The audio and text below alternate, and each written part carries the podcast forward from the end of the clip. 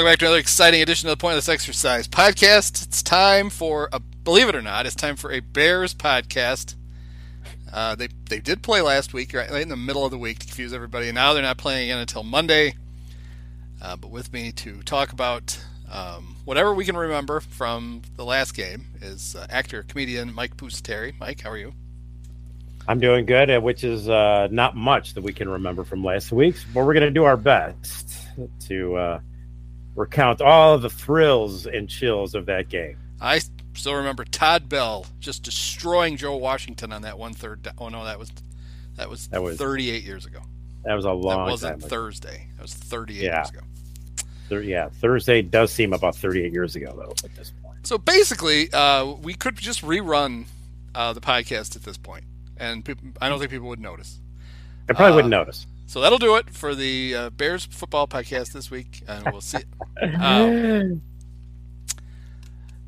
uh, so, Mike, how can people uh, uh, see what's going on with you? People can find me at uh, on Insta at I am Mike Pusateri and on the Twitters at at Mike Pusateri. And you can just go to pointlessexercise.com for all my shit if you want. There you go. There you go. So uh, the Bears managed to uh, surrender merely 12 points, Mhm. allow only 86 passing yards, 214 total yards, uh, and lost to the Commanders. That's, I think, the only way, honestly, you can lose to the Commanders is the way they did it, They did it in style. which is get real close to scoring and then just don't. Well, it was kind of a bad omen when Fields got he got sacked twice on the first drive, I believe. Oh, but you saw there's that guy out there who for uh, I think he's for ESPN. He's at least using ESPN stats. He says that the Bears' uh, offensive line has the best pass rush win rate of any offensive line in the NFL. Mm. And not even joking, I just assume that's true because they just don't. Anytime he runs out of the pocket, they just don't count that. It's a run. They don't count as pass. Yeah, So probably he just it is. saves yeah. them like you know they they should have like a hundred more losses, pass Yeah. rush losses on their thing, and he just erases. Well, it's kind of like you pointed out the other day about Marquee uh, evidently comparing Cubs first baseman evidently with 850 plate appearances. Yeah. So I looked up what the record was. Jimmy Yeah. Rollins had 779 one year. I'm like, oh well, but he played every game, every game. every game. Clearly, what they did was they took they took all the guys who played first base and just at a, if you appeared there, and it's it's really hard to go through. It's not like uh, uh, baseball reference divides it out by position. They just added them all up. yeah. Like, look, they had more Great. RBIs than uh, Jose Abreu did. oh, great. That's, 300 more plate appearances too. that's Great. right. Fantastic work as always. Yeah. I Yeah, mean, a lot of funny stuff going on with stats. yeah. You can, if you want to be super lazy with stats, you can, you know, basically prove your point any way that you want. Yeah. Yeah. Um, so yeah, so after the after the best half that they've played as an offense, they Mhm. strung together four uh, not so good quarters They shipped the in a row Yeah. against the Commanders. Yeah. Yeah. Um, buried in there were some nice plays. The uh, the touchdown pass to Dante Pettis Yeah. was an amazing pass. Although uh, Amazon was busy showing something else. I don't know what the, they didn't cut to the end zone until Pettis was like already laying on the grass, and it's like I don't know. We don't know what happened, but on the replay we saw that uh, Justin got that's the, the one of the many plays where he got nailed, and apparently his left shoulder hurts, and so he laid there for a while to rest, and then did a few push-ups, and got up and came back in. hmm Um, that is the problem with the just throw, throw, throw um, idea. Is he just gets hit, hit, hit when they throw, throw, throws. He's got So the he's got the worst line, I believe, in the league, and the worst receivers in the league. Not a recipe for great success. Great success. I did like the people though. So Robbie Anderson got uh, basically got Vernon Davis during a game of the Panthers and Rams, where I don't know if you remember. Mike Singletary. It's an interim coach thing. I think it was Mike Singletary's first game. Vernon did something that annoyed him, and he uh, kicked him off the sidelines, made him go to the locker room, and then did did his great can't win with them, won't play with them, whatever speech afterwards. So Steve Wilks, who was filling in as the interim coach down in Carolina, uh, Robbie Anderson was arguing with his receivers coach. He just sent him to the locker room. Go away. Can't Right. win with you. Can't win. Whatever. Um, Robbie got traded immediately. Like was it what Monday? So the next day, traded to Arizona, and there are a lot of Bear Mhm. fans who are like, "Holy shit! How we're not even trying to win. Why aren't you trading for Rob? Well, because you, 'cause you get Robbie Anderson if you trade Right. for him. That's why you don't trade for Robbie Anderson. Exactly. I'm all for upgrading the position. I'm not for. Um, there is no sense in making a marginal improvement in season. No. This is like remember when they uh, in the John Fox era when they had to trade for Dontrelle Inman, and then he was like their best receiver. That's not a good sign. We just No. Now, would Ryan Pace have traded for Robbie Anderson? Of course he would have. Right. He'd have given up. He'd have given up his next six second round draft picks for Robbie Anderson. Right. Right. The sad thing is you're stuck with the shit that you've got, and um, Mhm. the whole idea is that you won't have this shit. Uh, if you have this shit next year, there's big problems. Yeah. Yeah. Well. yeah, yeah. I don't know. You know, it's it's not a great start to the to the Luke Getsy era, and it's not a great start in Denver either. So you're kind of wondering, you know, maybe these guys were just kind of maybe having Aaron Rodgers as a quarterback might have been the secret to their success. Or is it maybe having uh, uh, Davante Adams when he's not shoving people? Is the secret? Or Because that? old Aaron is not exactly thriving no, he, in this offense true. up in Green Bay either. They just got beat by 17 points by the Jets at home. absolutely. Yeah, maybe maybe it's that maybe it's the combo of Rodgers and uh, Adams. Might have been Well, uh, ma- it makes a lot of coaches I mean- look good. Bears fans, even more than other teams, should should have known what a loss it was. Remember last year when the Bears played well against the uh, Packers in that in the home game? Like at Yeah. halftime, they were really hanging in there, and all the Packers did to adjust was they put Davante in the slot and basically let him do whatever the fuck he wanted to get open. And Rodgers just threw to him over and over and over again because the Bears didn't have anybody who could stop him. Yep. That was basically the fix for their offense. That was the adjustment. They're yeah. like they've shut everything else down. All right, Davante, go inside and just you know just beat your man consistently. right. and Just now kill they look around and they're like, okay, uh, Allen Lazard, do you want to go in this? Yeah. Oh fuck, we're screwed. I guess I I think he scored a touchdown each of the last four weeks. right, right. Um, Which is the fun part as Bears fans when the Packers have to shell out ten trillion dollars to you know to keep Aaron Rodgers on board, and they lose guys like that. So that's that's we love that. Yeah. well, and they unexpectedly lose him. Right, like they signed Aaron, Yeah. and they're like, "Woohoo, we're done. This is all over." And the very next day, Davante's like, "All right, it, it's my turn to be the problem now. Where's Uh, mine? right. You Yeah. gave you gave some of mine to him, so you might as well let me go somewhere else." And that's exactly No shit. That's exactly what he did. Yeah. It it does it does worry me in this sense that I because I had this thought that you know and, and Richard Sherman was making this point that the it seems like the that the Bears coaching staff is is not scheming at all to Justin Fields' strengths, and it reminded me of Butch Cassidy and the Sundance Kid, and where Justin Fields is the Sundance Kid, and I'm thinking of the scene. It's towards the end of the movie. Both Butch and Sundance have moved to they're they're in Bolivia, and there's a there's a guy who wants to, he's an American in Bolivia. He wants to hire these two guys to to guard their pay, to guard the payroll. It's a He doesn't know- It might be Yes, it's, it's Strother Martin's character. yeah. Outstanding. We- Good for you. Oh no, that was the wrong. Yeah, but that's Strother Martin. Is the that's Okay. I was making sure that's who you were talking about. I thought that's Yeah, the old the old guy, the old the old Yep. uh, classic, you know, geezer from the the old west sort of guy, right? And he doesn't know who Butch and Sundance are, but he sees these two American guys who are Butch and Sundance, and he wants to hire them, but he needs to make sure that they can shoot because they're going to get attacked um, by people trying to rob the payroll. So he sets up the bottles, you know, as they do in the old west, and he tells Sundance to shoot at the bottles. And Sundance, Robert Redford, sh- stands there, shoots at the bottles, and he misses all of them. And what's the guy's name? Strother Martin. What's the Okay. He Strother Martin walks away dejected, like, well, I can't hire these guys. And as he's walking away, Sundance turns to him and goes, Can I move?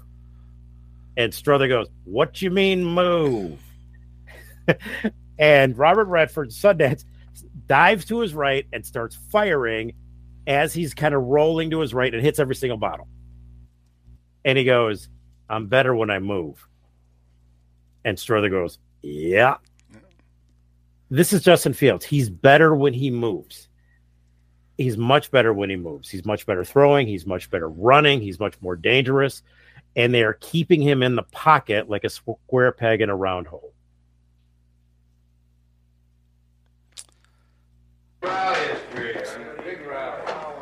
So, uh, other great moments in uh, Strother Martin history. let's, let's make this a Strother Martin podcast. Might as well. I mean, I don't think anybody's yeah. going to complain. Of course, he's in Slapshot too. Oh, we're losing. Teamwork, guys. More teamwork. They're burying us alive. That was him. We're losing. He could have that too. Outstanding. This man is in two phenomenal movies, at least. Oh, he was in more than two. I, um, I you know, I do not. He's you a know, cool hand Luke too, which is why I accidentally started oh. to. Look at this. I am not. I am. A, what we've got I'm here a, is failure to communicate. That's yeah. That's Strother. That's Strother. See, I am ashamed. Yeah, I was surprised. I that's why I just assumed. Did not were, know this. You were queuing up. I, I didn't. Yeah, yeah. You've nailed it. The great Strother Martin. Strother Martin understood Justin Fields. What we've got here is failure to communicate. There you go. That's, there that's Strother. We should do a Strother Martin bit every uh, every Bears podcast. Oh, I like that. I like this idea. Just tie Strother and everything because all everything applies. better when you move. Right. We're losing. What we got here is failure, failure to, to communicate. communicate. That's the whole Bears season. Bears pretty much are. They maybe they should have hired should have hired Strother. How long has he been dead? Forty years. That's yeah. That's that's you know what? That's it's never fine. stopped him. I mean, I'm pretty sure uh, uh, Todd Collins had been dead for 40 years when they signed him to be the backup. Oh, at and, least. Um, let's see. He died in um, yeah, 42 years ago, August 1st, 1980. What happened to Strother Martin? Uh, After last year of his life, Martin was under a doctor's care for cardiac problems. He was only 61. What? Another one of those he... guys who always who looked like he was 70 for t- 30 years. Yeah, absolutely. Somebody posted absolutely. a picture of uh, Chuck Tanner when he's managing the White Sox. He looked old as shit, white sideburns, 42 years old. yeah. I guess hilarious. Smoking four packs of cigarettes and drinking a case of beer every day. And eating aged, a pound of bacon. Aged a man prematurely. He was only he was only sixty one. Yeah, because those clips. We I know the folks can't see us, but you know those clips. He, as you said, he looked a good. He looked about eighty in those clips. Well, what year was Butch at Sundance? That was uh, late sixties, wasn't it? 67, 68?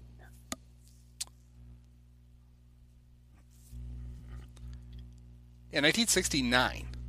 69, okay. So he's he's 50 years old in it. And he looked like he was like 70. Easily. Easily. Well, but he identified the issue with the uh, with just with the quarter with the Bears offense. Uh, the other fix that people want is uh, just start playing uh, Lucas Patrick at center because Sam Mustipher is a disaster. And I agree with the Sam you Mustipher is a disaster. I'm pretty sure, right? Pretty sure. Don't you need a functioning uh, right hand to snap a football? And didn't Patrick get hurt in the Commanders game too? Yeah. Yeah. Yes. I'm not sure. To the point yeah. where um, Michael Schofield III, or whatever his name is, finally got to fulfill his lifelong dream of playing for the Bears. Remember that was he was the feel good story. They signed him and his uh, I forget his wife is an athlete of some renown too, and then the Bears cut him, but he's back. he's back. Some yeah, yeah. You know, here's the Jay Jay Hilgenberg ain't walking. Coyne, the hockey player, is his wife. Yeah. Maybe she could play guard for the Bears or wide receiver. We'll take anything. Is it a bad sign when you Google Michael Schofield? What you get is uh, Wentworth Miller's character from Prison Break. Well, I don't think it's a bad sign. That was the dude who tattooed the uh, the entire blueprints to the prison on his body, right? Yeah, That seemed like, the that. best. The only way they could possibly figure out how to get out of the prison is he had to tattoo it all over his body. Yeah, and then they had when they had one of the bad guys' name was Teabag. Is this this the same show that I'm thinking about? Um, sounds right, but don't quote me on it. Yeah, it, it, it unfortunately it is. Well, there Yeah. you go. He's now playing uh, left guard for the Bears, so you got that Good, outstanding. Outstanding. which is nice. Now, would you believe it if I told you that the Bears uh, gained the most against the Commanders gained the most yards they've gained all season? I would believe it because Three you know, hundred and ninety-two yards. yeah, They ran 11 plays inside the 10 yard line and didn't score a touchdown on any of them. yeah. That that's not that's uh, that's not ideal. Yeah, So now um, I felt like it was it was a combination of the offense failing Justin and Justin not playing per- terribly well, which is going to happen, especially when your offense is not playing well around you. However, I don't know if you see this, but uh, uh, Danny Parkins and Matt Spiegel have brought in a quarterback guru on every Monday. He breaks down breaks down Justin's uh, game. That quarterback guru is none other than the worst quarterback to ever win a Super Bowl, Trent Dilfer.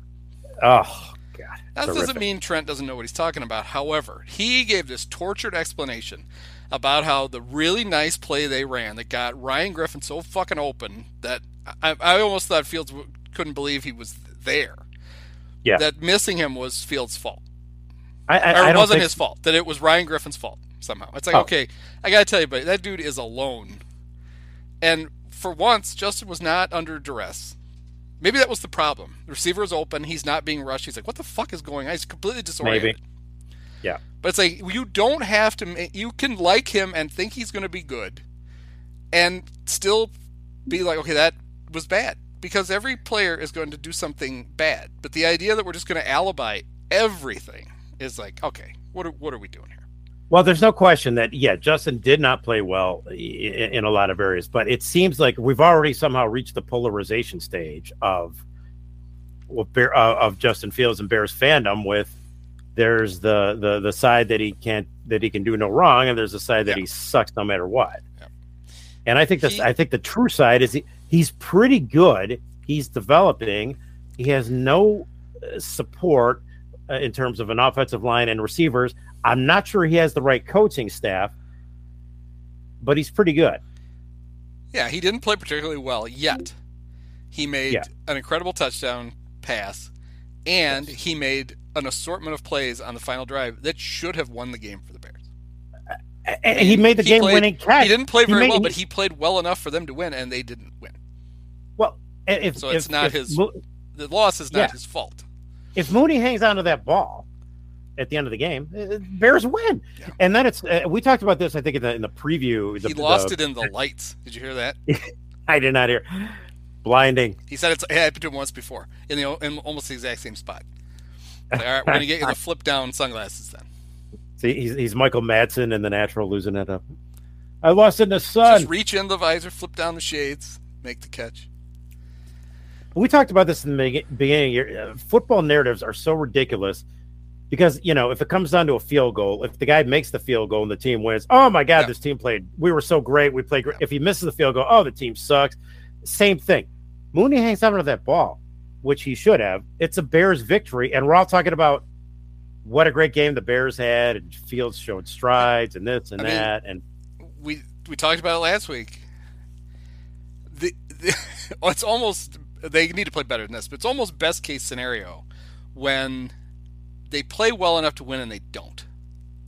Right? yeah, Like you but we're not we didn't see any we didn't see any progress this week. That's the problem. If you saw some kind of progress, you're like, you know what? We don't want to win these fucking games. We need more good players on this team. And if that means going, you know, four and thirteen, I can live with it. But you got to play better than this and lose. But Otherwise, it's just like, oh god, what's how?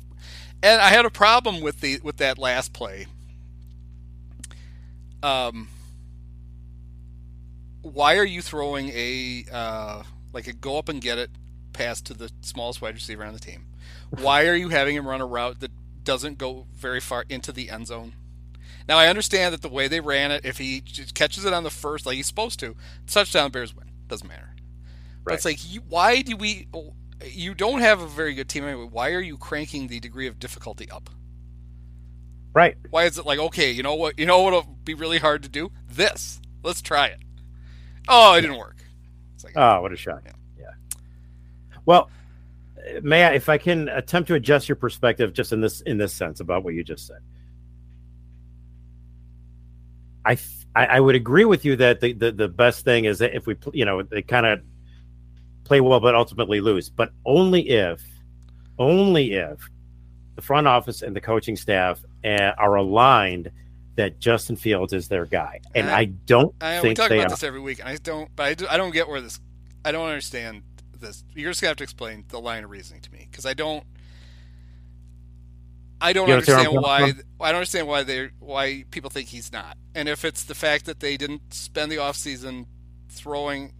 I, somebody's gonna have to give me a list of all the guys that they had a legitimate shot at that they didn't get to make the offense better around him. Well, I'll give you. Have I'll to explain I'll... to me why a brand new general manager and a brand new head coach, the first thing they'd want to do is go, "We want to have to use our first round pick on a quarterback next year," which is what they'd have to do if they decide they don't want to do them. One of the biggest luxuries you can have is to have a high pick and not have to take a fucking quarterback, because you have to overpay for a for you know quarterbacks. They're inflated.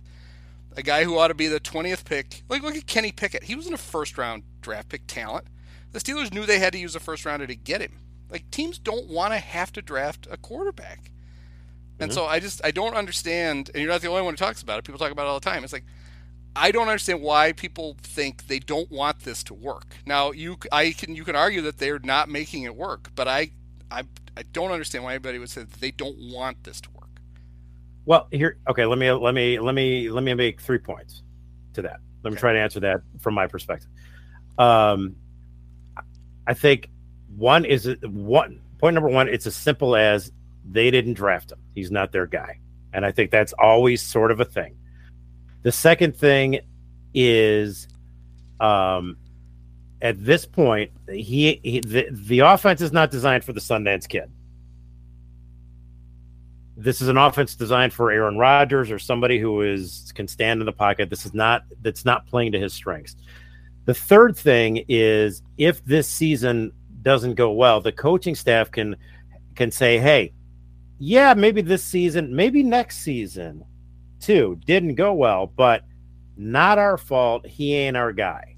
Now, is that any of the, are those three things too? I don't know, but I think I think that's I think those are those are the reasons that that stick out. The of course you're right. The best thing is for Fields and the coaching staff to be in sync and everybody's in sync and, and he's looking great, then everybody looks terrific. But that's a hard enough thing to do to do with a with a with a second year quarterback with a staff that you know d- drafted him and and is and developed him and is and believes in him.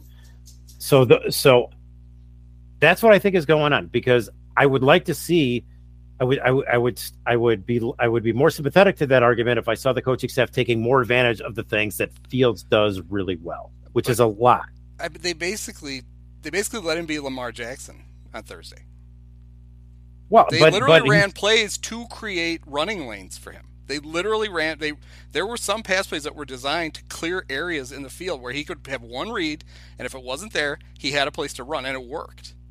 So I don't. I don't agree that they don't you can't roll him out on every fucking play. I know everybody wants them to, but you can't. You can't run a you can't run a whole offense that takes away one uh, an entire half of the field.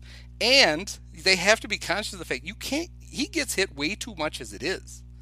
Oh I mean, yeah. Honestly, well, I would sure. say I would tell him we know you can run. We're you're going to cut way back on that. You don't have to prove to us that you did that. This is not about. We're not going to win a bunch of games this year. We're going to work on the things you don't do well in, but mostly we're going to make sure you're ambulatory for next year. You know, I, I just that would be a fine that would be a fine strategy if they believe that, and but, I'm not sure that they do. Well, but you don't know that they don't. No, but but they're certainly not saying that. Hey, this is the year. To, uh, this well, year is all say anything. Eberflus doesn't right. talk, right? Which is fine. I know it pisses off reporters, but honestly, it's like he's a fucking football coach. What football coach says anything all that interesting anyway? Um, you know, I just I don't know. I mean, they, they you could literally see them scheming more to what it's not just what he can do; it's the things that they can do around him that he can do. You know, I mean, in a perfect world, they're running an offense where he has to stay in the pocket sometimes and make throws because, as good as he is, at some point he's going to have to do that. Mm-hmm. If I mean, if, they, if this team gets really good uh, in the next three years, and he doesn't develop that, it's going to cost them. He's got to learn it. And you know, we talk you talked about, it and you're right. You know, they didn't draft him, but it's also, I mean, it the Jaguars didn't draft him, the Jets didn't draft him, the Niners didn't draft him, and they all picked some other quarterback. And mm-hmm. mostly those teams were afraid of the fact that he takes a long that the the one big flaw he had in college was holding onto the ball too long and not throwing, you know, waiting for a receiver to be super open. And we didn't see it so much against the Commanders because I think that part of the game he did better. But um, yeah. as much as I don't really like Kirk Herbstreit, Kirk was like screaming in the Amazon game in replays. It's like throw the ball. There's a guy there. Throw it. He's open. You've got to throw him the ball. Um, and I and I will to my dying breath say that we can't. He's a rookie because he didn't learn anything last year playing with those clubs. Right. Absolutely. In fact, right. I I honestly think there are things they are having to try to get him to stop doing because that's what that's what Matt Nagy wanted him to do. I mean, I think this mm-hmm. is a it's it's going to be a long haul. But no, I think that they're they very much want this they very much want this to work because in order for their rebuild to not take forever, they need to be able to take the best player available in the first and the second and the third rounds next year and not have to worry about any of them having to play quarterback. You, but you will they... turn your team around a lot faster because you hit those players hit so much more. Position mm-hmm. play, you can project those position players so much better. Um, I mean, a perfect example was the when the Bears took Roquan. Everybody knew he was going to be good. You don't have to worry about it. Everything translated, and he is. You need right. more guys like that instead of, well, I don't know. I mean, the, Bryce Young is really good, but he weighs 140 pounds, and like, well, we'll take him. It's like you're just right, right. You, you don't want to have to start that process all over again. So I completely understand where you're coming from. All I'm saying is the devil's advocate might say that well, from say, the you did you did say you had three points. You said I, am I, am not. Am I the, I'm not gonna say I'm right because I very well could be wrong. So I'm happy that you're voicing this. I just yeah yeah yeah no we don't know. Uh, that's I, why people hopefully listen, right? So yeah, but I do think that there's an argument. I, I do think the devil's advocate could say that while yes, of course, if everything worked out, you know, this year, next year, that'd be great. The devil's advocate might say, you know what? If I'm the front office, if I'm Matt Eberflus and the coaching staff, if I have to draft a quarterback number one in 2024, my that'll be our third year. I'm okay with that. I can buy some time. I can say, hey, last two years that weren't on me. I mean, it's a self-preservation business, and you know they're probably quite comfortable with that outcome. Uh, granted that they would love it if everything is was clicking immediately, but I don't think that they're all they. I don't think that they're too. They would be too upset by saying, "Hey, 2024, we're going to pick our guy. He's going to be our guy. Just wait and see." I I think if you if you feel if if you end up hitting the re, the reset button in 2024, Ryan Poles might survive that. Eberflus won't.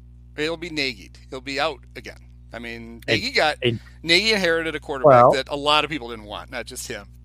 And he got to pick his quarterback, but he had no shot of staying.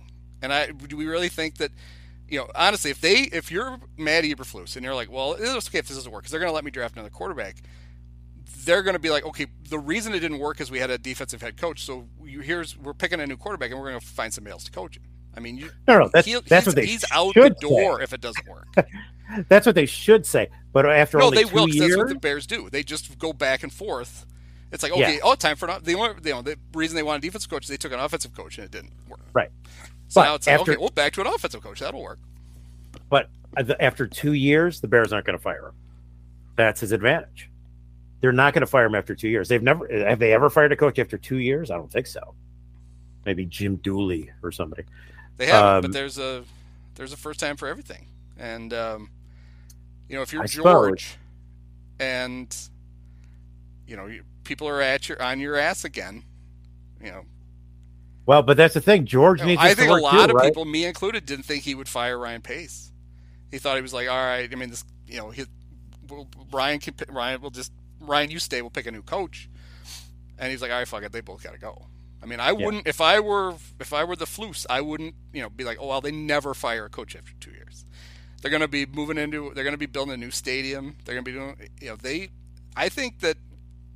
I think teams and the Bears in general are getting less and less patient. Not not the opposite. And I think that's a the, the Bears will you know they've they don't have to make the playoffs two years, but they got to be getting better. And I think a big negative would be if it's like, okay, the the really talented quarterback that you gave me, we can't make it work.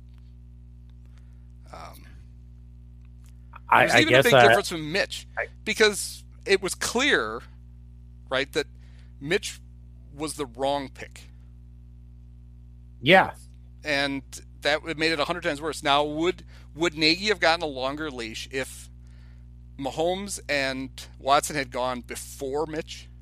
You know, say that the Bears had the 15th pick that year and not the third and traded up to the second for the most ridiculous I- thing. And he's I like, look, that's have. not even, this isn't even the fucking guy that anybody wanted. But it was almost like, okay, you got to make this work because the other two guys were until Deshaun decided that he needed a lot of rubdowns. The other two guys were making him look even worse all the time. sure. That's the big indictment against Pace, right? Is not only did he not pick those two other guys, he traded up. Mhm. He traded a And shitload. nobody in the go- league could understand why you would do that to trade up one pick. What everybody's like, why are you trade? You're giving up all that to get this guy, and you passed on these two guys. What the? What He- are you doing? Apparently he got a call sitting there at three from somebody who wanted to move up, and he assumed they he got the feeling they were trading out to take Mitch. Yeah. that they didn't think the Bears were going to because it was no sure thing. You know, the Bears had signed the great Mike Glennon. They didn't need a quarterback. What are you going to draft a quarterback? Right, right, right, right. and he's like he panicked. He's like, and so they're like, well, he's going to call the Niners and they're going to move up and they're going to get that pick. So I'll call the Niners. That's why he did it, which is the just Yeah. the dumbest reason. Which is also an enormous indictment because again, a competent general manager goes, "Okay, great, trade up and take Mitch. I got these other two guys who are better anyway. They'll fall to me. Terrific. That's right. A, a- a, a good GM would have sat there and went, "This is a three quarterback first round. I don't. I can go the other way. I can stockpile Yeah. picks. And I I'm could still going to trade get one down of the three to guys. get one of those three. Right. Uh, and if he if if he it was an indictment obviously on how much he on how he evaluated the position. Yeah. The Toyota Camry. Even if he looked uh, at it and said, right "You know there. what? I like I like Mitch." A, a good GM would have then said, um, "I don't need a top ten pick to get Mitch.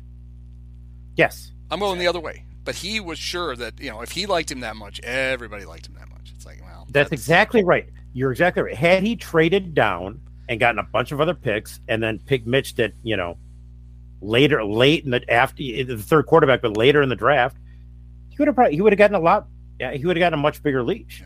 Because at least he would have said, Well, not only did you not give up everything that you did to move up to pick Mitch for some stupid reason, you kept all those picks and you got a bunch more, and you got the third quarterback in the draft. Okay. That may like that like that's like we can make sense of that. it, and the it's not like we should save this for when they're going to play the Falcons. But um, another time that that Pace made a disastrous trade because he had misevaluated Mitch was when they traded for Khalil Mack. Right. They traded they traded for a great player, a game-changing defensive player, with the idea that that was the final piece because they had the quarterback, Yep. and we're good enough now. We can win, and let's it's fine. We'll give up these first rounders, and it'll be fine Right. because. And It was a win the now. Khalil trade. Mack thing did not fail because of Khalil Mack. The Khalil Mack thing failed because the team around him wasn't. He was not. He wasn't the final piece. He could have been the final piece. Nobody could have been the final piece to that team. It needed too many Right. pieces to have a final piece. Right. Exactly. Um, exactly. so that- that was That's big exactly. Um, wait a minute, so Mike. You know what? You know what? Tonight is we're recording this. You know what? Uh, it's not just game one of the NLCS. Uh, it's opening night of the NBA and I know. I know. Yeah. NBA fans. Basketball's back. Tip off the season with DraftKings Sportsbook, an official sports betting partner of the NBA. New customers can make any $5 NBA moneyline bet and get $200 in free bets if your team wins. In addition to the usual bets, everyone can boost their winnings up to 100% with DraftKings stepped up same game parlays. Say that 10 times fast. With payouts bigger than ever, DraftKings Sportsbook is the place to go to bet on the NBA. Download the DraftKings Sportsbook app now. Use code POINTLESS. Make any $5 bet this week and get $200 in free bets if your team wins. That's code POINTLESS only at DraftKings Sportsbook. 21 or older in most eligible states, but age varies by jurisdiction. Gambling problem? Call 1 800 Gambler. In New York, call 1 877 HOPE NY or text HOPE NY. Bonus issued as free bets. One boost per eligible game. Opt in required. Deposit, parlay, and wagering restrictions apply. Eligibility and terms at sportsbook.com, DraftKings.com slash basketball terms. So I'm sure you got that. Did you write all that down? I just want to uh, I want to channel Steve Stone and say for all you young podcasters out there, I want you to take note of how smoothly Andy read right into the live read there for Yes. the sponsor. Oh, it's, was effortless.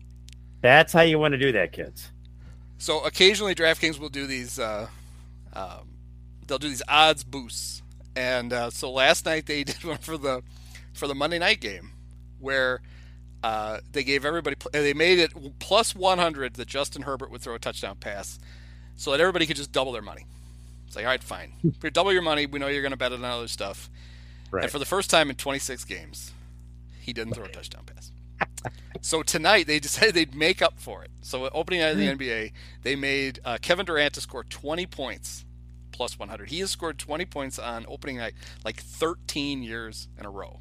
You're So, saying they're try- they're they're giving money they're away. trying. They tried to They're give money away, to. And they couldn't. yeah. So they're trying it again tonight. so we'll see what happens. See if KD they probably score 19 and then spend the whole fourth quarter trying to get a triple double and just passing, and nobody wins there. But Yeah. So speaking of Monday nights, here we uh Monday night, Monday night Mannings uh, with your Chicago Bears.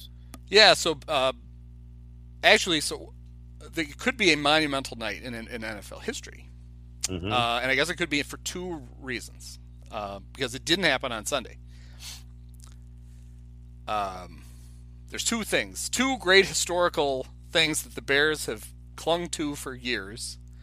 Uh, one is that uh, they have the most wins uh, in NFL history Mhm. and they needed to win on Thursday night to stay ahead of to guarantee they would stay ahead of the Green Bay Packers. And Yeah. they lost, which meant when Yeah. the Packers beat the Jets on Sunday, which everybody knew was going to happen, the Packers would pass the Bears, Ha! and they lost, so they're still tied. Um, another milestone, which is not as big a milestone because uh, they've since been this Don Shula passed Papa Bear. Um, but Papa Bear was the winningest coach in NFL history for a very long time. Mhm. And he was tied on Sunday by Bill Belichick. So on Monday night in Foxborough, a win over the Bears will vault Bill Belichick ahead of Papa Bear George Halas, Yep. which I would expect means that uh, George McCaskey, of course, is named after his grandfather, will give a rousing locker room speech to fire the boys up before the game. Uh, that at should the- do it. Which at the end of it, the guys will look around and go, "Is that the? Isn't that the ticket guy? Is it- He used to be. He's the chairman Yeah. of the board now. What? yeah. Yeah. Or no, he's not. Isn't he not the chairman? He's just the president. I forget. Yeah. There's something weird. They had to strip one thing from Mike, and then George got that. Right. Mike died. Yeah. So, Well, that's you know, but that speech really should be enough to carry the Bears, don't you think? I would think. I would. I very, very excited. George, George, Right. calm down. All right, George. Yeah, actually, it's funny because that's Luke and his brother George is sitting next to him and just stared at me like, "That's that's not me. That's Lucas." yeah. That named after Lucas Patrick, of course, and the other named after George McCaskey. See, there you go. Yeah, I named him after Lucas Patrick even before I knew who Lucas Patrick was. McCaskey. Uh, how many babies babies in Chicago are named after George McCaskey? Must be none. Must be absolutely none. Maybe one. Is there a George McCaskey Jr.? Um, yeah. So I'm sure. Uh, You know who? You know who all the babies in Chicago should be named after? Is the guy we were talking about earlier, Strother Martin. Well, Strother Martin. Why aren't there a bunch of? There should be Strother. hundred hundreds of Strothers walking around the city right now. Yeah, I, I, I can tell you he's the only one I've ever heard of. Ever. Yeah, I can't think of another Strother. A s- what a great name, Strother. Come on. What does it even mean? Who knows? But it's Strother. Strother. Yep. And I, as far as I know, that's his real name. I don't know. Maybe it's a one of those fancy, nickname of some fancy sort? Hollywood names. Could be a fancy Hollywood nickname. There's there's no Strother Maybe Boulevard. his, or maybe his real name was Dean, and so he had to. Ch- they made him change it. Yeah. Can't have another Maybe. Dean Martin, so you have to be. How about Strother? Oh, fine. I'll take whatever. Well, you know, there is a Gower Street because fans of uh, It's a Wonderful Life remember the druggist, Mr. Gower. He was that's he was named after Gower. Gower Street. There you go. But there's no Strother Street in LA. So I don't know. That man is just unique. So they are they are doing a a sequel. HBO Max is doing a sequel to A Christmas Story. Uh, yeah, uh, Peter Billingsley is going to reprise uh, the role of Ralphie. great. Didn't Randy die? Didn't Randy become a porn star and now he's dead? The little You're brother. talking about the you're talking about the actor who played uh, Yes. Randy. Yes. You don't mean the character Randy? No, no, and- he's and- still he didn't become he's a still porn hiding. star He's in still hiding under the sink. He wasn't wrapped up in his Down. in his winter clothes, eating eating, uh, eating mashed potatoes. But you know, this is not Uh, the first sequel to a Chris, Christmas Story. There was a not. horrible TV movie, A Christmas Story 2, which I, no one saw. But there's there was an actual pretty good movie hmm made, I believe, ten years after the original, where Charles Grodin Oh, played played the old man. Mary Okay. Steenburgen played the mom. I love Mary Steenburgen. Kieran Culkin, Oh, the great Kieran. Culkin. and Well, then that should have been great. It's it's actually it's pretty funny. It's pretty good. It's called A I Summer. Story. Jean Shepherd is the. It's based on something he wrote. He's he's back as the narrator, The author, yeah. and it uh, happens that they go on summer vacation, and you spend a lot of you. The Bumpuses are fully fleshed characters oh, my in this in this in a, the summer story or a summer story. Yeah, I don't know where you can find it. I have seen it, and it came up because of the Christmas Story sequel, and I uh, I watched the trailer again just because I enjoyed it. Um, yeah, it was you know I a Christmas Story itself really didn't make any money. yeah, I saw like it in the theater. smash. Right. You did. I did. We went for my whatever birthday that was, whatever year that came out.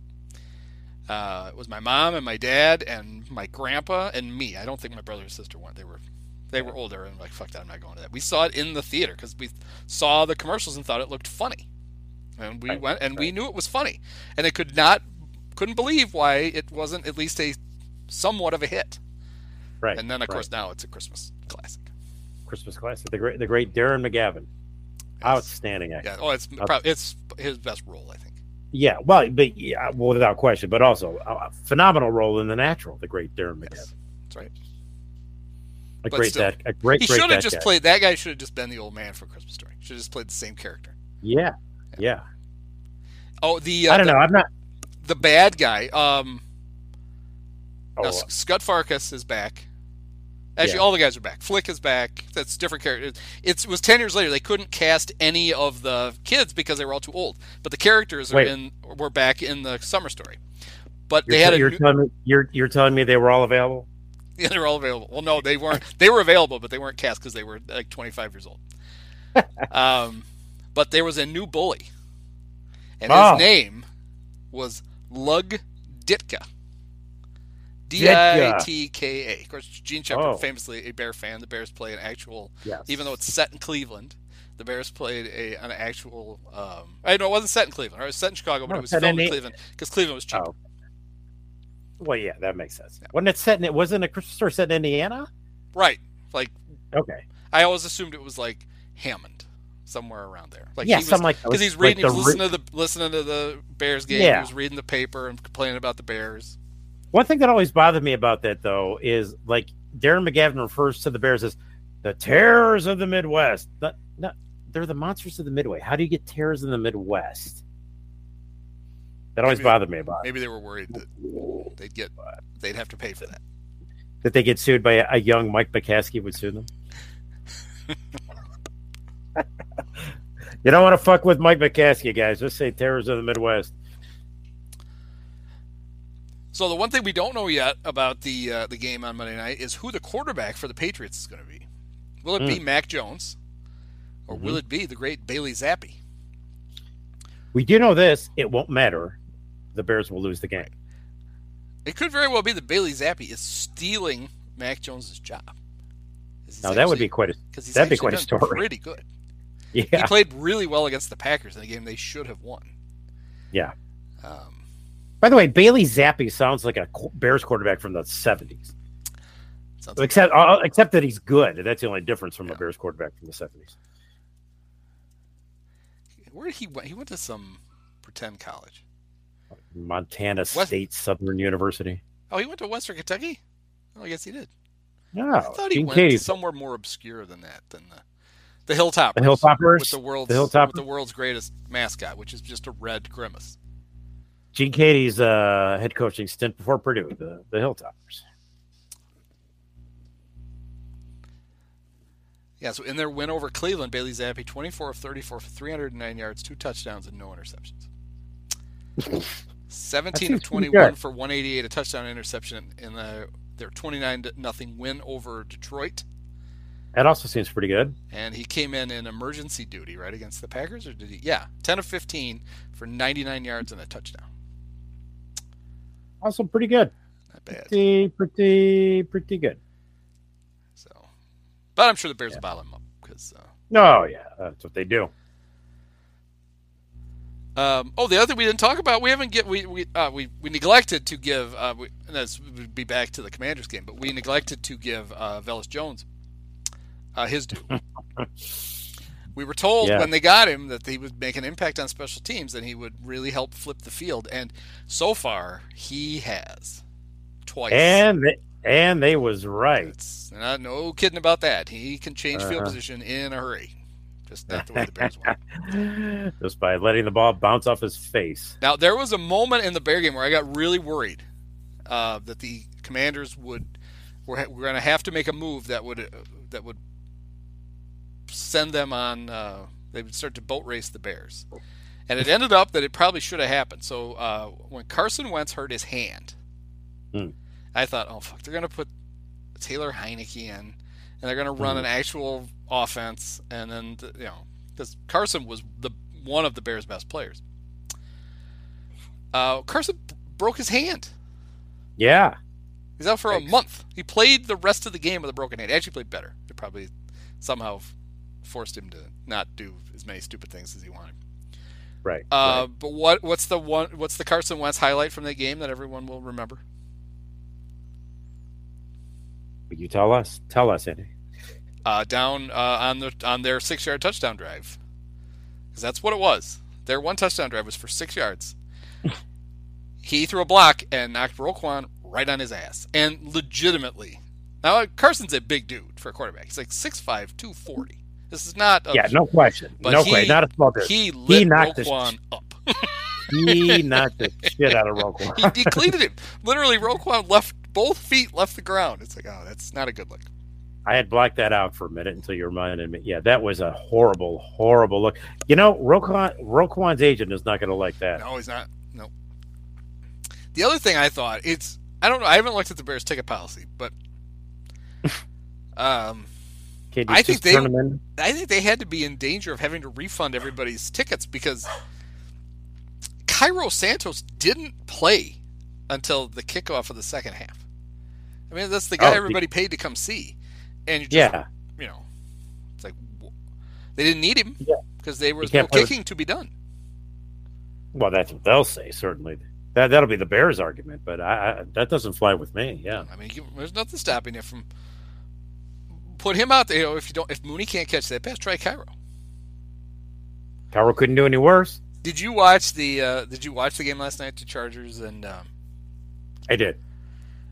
the, I did. did you think that the kicker with his I don't know what he hurt hamstring? His hurt, his hurt leg. I mean that it, there were two. The Chargers had two great moments in kicking uh, kicker uh, reactions. One was when the actual kicker hurt himself, and every time he would make a kick, he would act as though he had just been shot, and it was right. the other one though was when it looked like they were going to make their punter kick.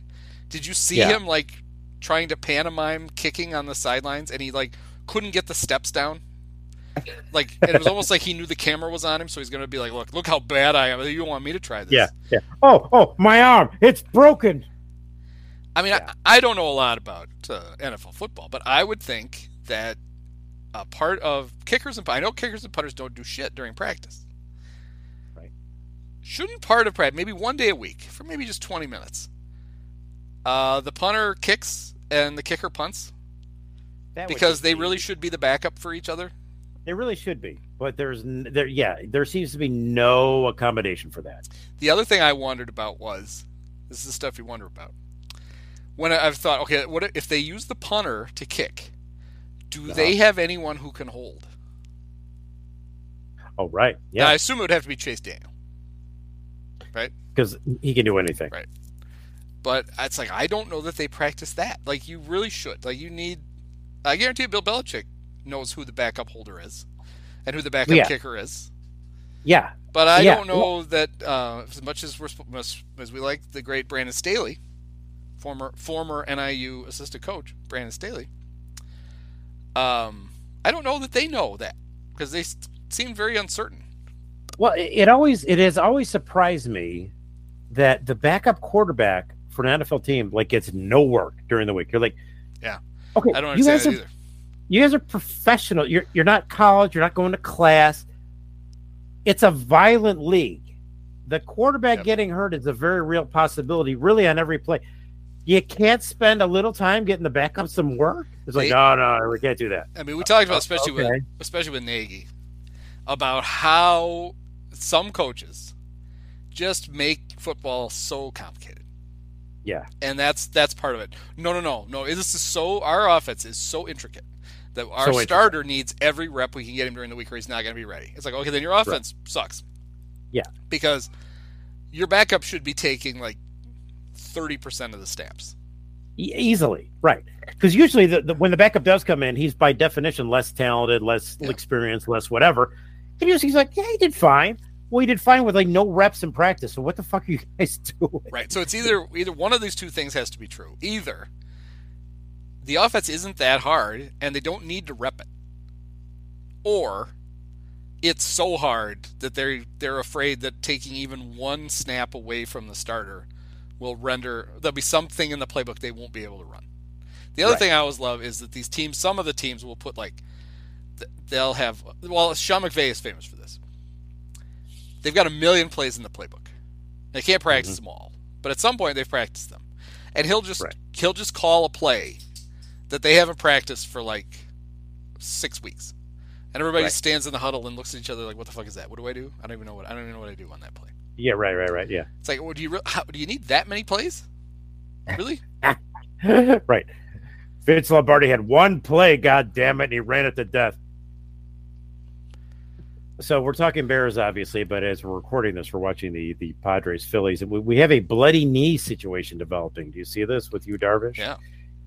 We have a successor to the bloody sock with you, Dar- Yu Darvish with a bloody right knee as he's pitching here in the second inning. Oh, the camera's all over it too. Yeah. Oh, it's yeah. Fox loves nothing better than gore, so they'll Yeah, not Terrence Gore. We don't want No. Oh, he did it with his kick. He spiked himself. Oh, he spiked that what it himself right above. He did a little exaggerated knee turn, and he, cli- he Oh, his metal spike clipped his knee. uh oh. I don't know. Now there was a there was a version of you, not YOU, Me? YU. Me? Yes, a version of YU. Yeah. Who this would have completely derailed. Yeah, the first season that the Cubs had. the last year with the Dodgers derailed. and the first year with the Cubs. And Totally then derailed. something happened in year two, and he basically said, you know, fuck all that. Yeah. I'm really good. I'm not going to worry about it. He stopped worrying about it. And um, so Yeah. I. Honestly, I think part of it, I think part of what he was so rattled about in that first season was how how bad he felt about pitching so terribly in Game Seven of the World Series against the Astros. I think And then right. he found out that they cheated. that he cheated. And he basically was like, you know what? Fuck it. Because everybody told him he tipped all of his pitches. It was his fault. Yeah, it's right. like, actually, I didn't tip my pitches. They stole no. them. They was a used a, TV camera and a garbage can, and they stole Yeah. my signs. So, Yeah. um, yeah, I guess we're supposed to talk about the Bears. Though. Um, yeah, I guess. There's people like, oh, talk about the. I'm sure there's a lot of listeners who are like, no, no, no, get back to the Bears. Yeah, because we we, don't want to miss a, second like, of talk this about Bears. anything else. Who gives a shit? Um, We've provided a lot of Bears insight, folks. So you know. So go ahead and start your uh, Yeah. what a GoFundMe, Oling fan, something. Do something to give us money. Speaking of uh, speaking of Mitch, as we were before, um, I only thought of this because I thought of the when you think of the Patriots, you think of the most famous Patriot uh, of all, not Pat Patriot, the mascot, and not uh, uh, Stephen Gostkowski, their kicker, but you think of Tom Brady. All right. I thought of Tony Eason, but okay, that's fine. Mitch came off the bench to spark a win over over uh, Tom Brady and the Tampa Bay Bucks yes. over the weekend. He's now beaten Tom Brady twice in a row because he no that's that's wrong. I shouldn't have said that. Uh, Nick didn't. It's that's not right because Nick Foles beat him right. He famously wouldn't shake Nick Foles' hand. All right, fuck that. Never mind. Mitch is still one. It's one in a row for Mitch. Yeah, that's right. That the famous Thursday night game where Tom Brady forgot what down it was. That was uh, Nick Foles, and the reason that was a big deal was because Foles also beat him in Super Bowl, and Tom was pissed. Tom Brady not having a good week. Let's just let's just leave it at that. He's had better weeks. Know, a lot of tantrums. Yeah. He threw a tantrum. Aaron Rodgers threw a tantrum. At some point, like I know you're, you're both all-time greats. Your first ballot Hall of Famers. At some point, you're just the old guy who's yelling, and somebody's the just gonna, yelling at a somebody's just gonna smack you right in the face. Like you know what, you old God, fucker, I- shut up.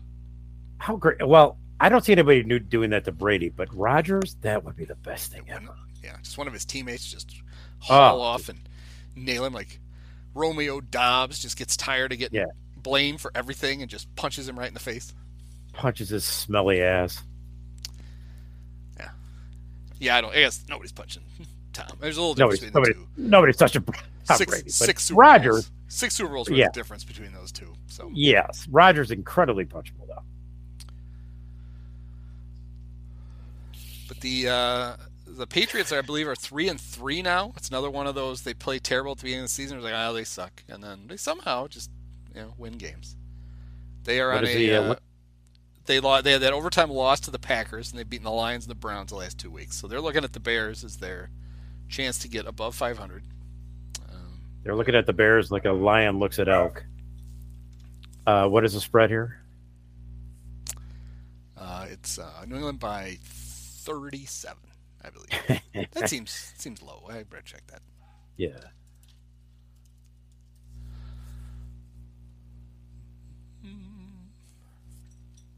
Think I'd have this called up, yeah, since we talk about it every week. Yeah. People love to listen to me Google. Nothing more compelling.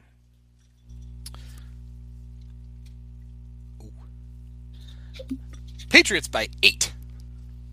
Oof. Hmm. eight, eight points in front of your uh, pl- and prime time in front of Joe and Troy and Peyton and Eli and Mm-hmm. Mm-hmm. The whole gang. so yeah that I've been watching Joe and Troy just to but I think this is going to have to get hear Peyton's opinions about the Bears offense Justin Fields. Yeah. Yeah. So one thing Goober is pretty good at uh, analyzing other quarterbacks, so probably worth a it's probably worth He is. He is. He was on, uh, you know, game day was from Knoxville on Saturday for Mhm. the big Alabama Tennessee game, and he was the celebrity picker. No. And he brought jokes. Like he had, He he, had a joke for almost every pick, and some of them were, some of them were actually really funny. Oh, so the he had help. Omaha Productions boys were prepared. They gave, Oh, they nice, set him up nice. with, with pretty good material. Very good. So he was very enjoyable, and then of course he was very excited because um, Tennessee beat Alabama. Yes. Yes. And and lost their goalposts in the process somehow, and evidently can't afford new We're just gonna have to play without them. even at even at NIU, uh, they had a they had spare goalposts. You would think there'd be a Pretty sure, because, that you could borrow Uh, goalposts can get a wind can cause a goalpost to get bent. yeah, Um, there's all kinds of things. You you at least have at least they have one extra goalpost somewhere. they wheel that thing in just- off the practice field and they have to install it. I think they'll be fine. yeah. Um, I mean, a high school you would think would have some a goalpost that could use something. I don't know what my high school would have done if the goalpost had broken. I think we probably would have just it would have been like a, uh Wrigley Field, Northwestern Illinois situation where you, everybody would have gone in this just turn around, go the other way. Yeah, that would have been We're not we don't have goalposts on this end. Just we're just we're going this way. We're going north the whole time or whatever direction the field is. Right. Actually, I know it was east and west because um, some of those late fall games, uh, no, early fall games, um, sun did play a factor in kick and punt returns. So Darnell Mooney, he couldn't have, he wouldn't have lost in the lights, but he would have lost it in the sun. Right. Um. Yeah, I. That's eight's a lot. That's a lot of points. One thing. That's a lot of points. One thing these scrappy Bears do is they hang around in every game. They're lingering. Yeah. Mm-hmm. Well, they're lingering. Uh, it's not like the Patriots are really that good. They're just counting on, um, you know, Bill Belichick's brilliance over over. I can't believe they would evaluate him that much better than Matt Eberflus. I mean, what the hell? It's crazy. What is crazy. It's We're coming to. ridiculous. Yeah. Uh, that said, gun to my head, I would take the Patriots in the points. I'll, I'll, that's the smart move. I'll, I'll take the Bears. Bears to cover. You taking them I'll take outright the to win? No, no, Oh, no, no. just. Oh no, no, no. Just to cover. But but that's the dumb pick. But I'll take them to cover anyway. Why not? So, looking ahead to the Bears schedule here, the one thing I'm a little concerned about um, is well, actually, we're probably out of safe as a they they go to the they go to the Cowboys the next week. Uh, it's a it's a noon kickoff, so you're probably you're, you're probably not getting Fox's A team, but still Bears Cowboys. You're gonna you know you're not getting the you're not getting Chris Myers yet. No, not yet. Uh, they, they host Miami on the 6th. They'll get a CBS team, and when CBS does Bear games, they usually artificially inflate the value of the team because it's one of their rare times to do a Chicago game. Right, but right. then, back to back, Lions, Falcons.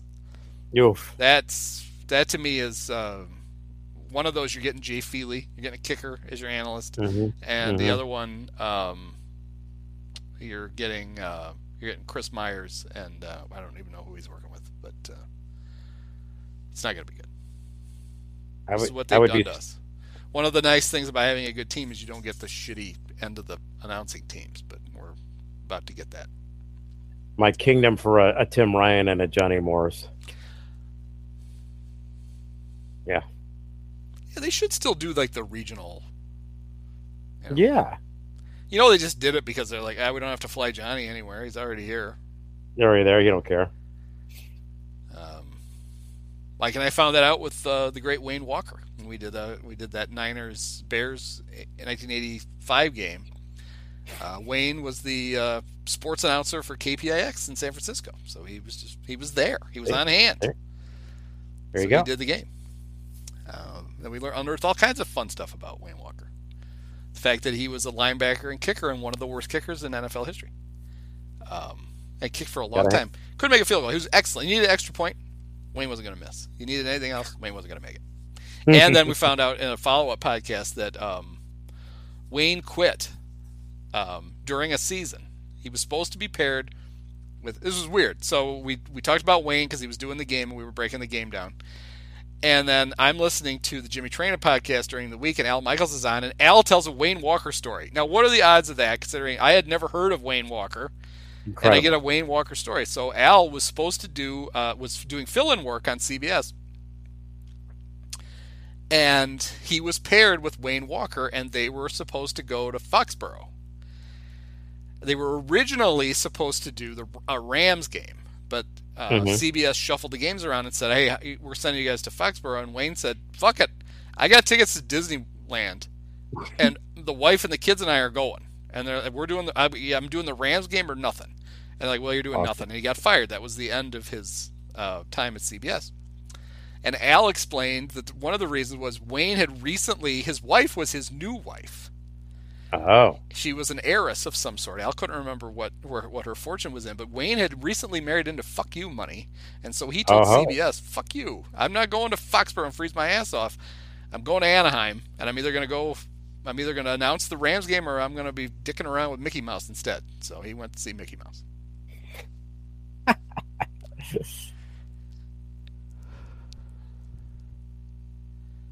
Um, so did you experience any of the uh, extra Amazon stuff? Did you sample? Were you watching Dude Perfect Did. for part of the for part of the game? no, I didn't Yeah, I still that. have yet to watch that. I forget it's there, and I don't care that. I'm not sure that was that an option. I, I don't know. I, didn't. I don't know. They do. I, think know it they was have a Dude. Perfect every week. I believe you could have gotten the. I believe the Hannah Storm Andrea Kremer broadcast though was a was a thing this week. I think. Was it? I I, I saw Maybe. the squiggly line. I, I watched the squiggly line Yeah. thing for a while. Yeah. I forgot to. I was so into the game, I forgot to switch over to the squig. And I love the squiggly. I, when it's non Bears, I watch the squiggly line game, but I forgot. Yeah, that's what I watched. It's for a just too. Uh, yeah, well, I was, you know, charting the plays, grading the players. I don't have time for, you know. No. Squiggly lines. That's when the rewatch. When I break the t- when I when I break the tape down again, that I'll watch the squiggly line one. Uh, yeah, I just broke down the tape, fellas, and uh, I got to tell you, I don't think uh, I don't think Sam Mustipher is doing the job. I. Do we still get? Actually, now I'm sure it's like it's more analytics people. But it was. I mean, there was a good like ten year run there on the score when there were guys who would call in with their hot takes, but would have to warn the host that they haven't, they haven't, I haven't gone through the the tape, or haven't done the rewatch and graded all the players yet. Right, right. Big experts. Uh, my favorite Cub writer, um, Dan Weirder, which I don't think I say his name right, um, holed up with COVID during the game. Oh. Which No, I thought, okay, didn't good. know. He's just going to take it easy, and we don't have to. No, still tweeting out 17 tweet threads. it's like, ah, you work, you write for a newspaper. Maybe you should write your, maybe you should write your Oh. story, or maybe he Yeah. just like he figures the tweets, tells the desk, I already file, I filed it on Twitter. You can go get it there Go, go lift it. clean up a couple of typos and print it. Yeah. So, um, he was one who was also uh, had the assessment that uh, that Justin was playing poorly. So that made me Yeah. question my observations. So that makes you think. I don't, well, I, don't like to, I don't like to agree with him. So I was like, eh, maybe he played great, and I just didn't. It must be the opposite. yeah, yeah, yeah. All right. Well, um, Uh, Next week Well- we, we can rehash an exciting upset victory on Monday night. You know, uh, they went last year when they played on Monday night. They played the Steelers, yep. the best game they played all year, See, there you go. and they lost. There you go. But maybe that can happen again. Yeah. I feel like it's weird though. Now that we think about it, first of all, let's thank the NFL for giving us two Sundays in a row where we can enjoy the day and not watch the Bears. But I feel like the Bears often play like if it's a Monday night Halloween, they would play, and it's Halloween is a Monday night, and they're not playing. Well, the Bears do get Christmas Eve and New Year's Day. Oof, oof. Christmas a Eve is holiday. must watch. Uh, Bears Bills. Spend the holidays with your Chicago Bears. I think if there's a, you know, if you're looking for a distraction from your family, Which the Bears are Yeah. probably not going to be providing it. They're probably a poor poor substitute. I can't. I can't. Uh, I can't come in here. I can't come in there yet. I'm still watching the the Bears. They're only down by 42. Yeah. if they win this game, that's four wins for the year, folks. I gotta. So All right. Well, let's let's get on to watching our baseball tonight, I suppose. Yep. All right. Well, thanks, Mike. Thank you. Many of us have herpes. I just want this to be over.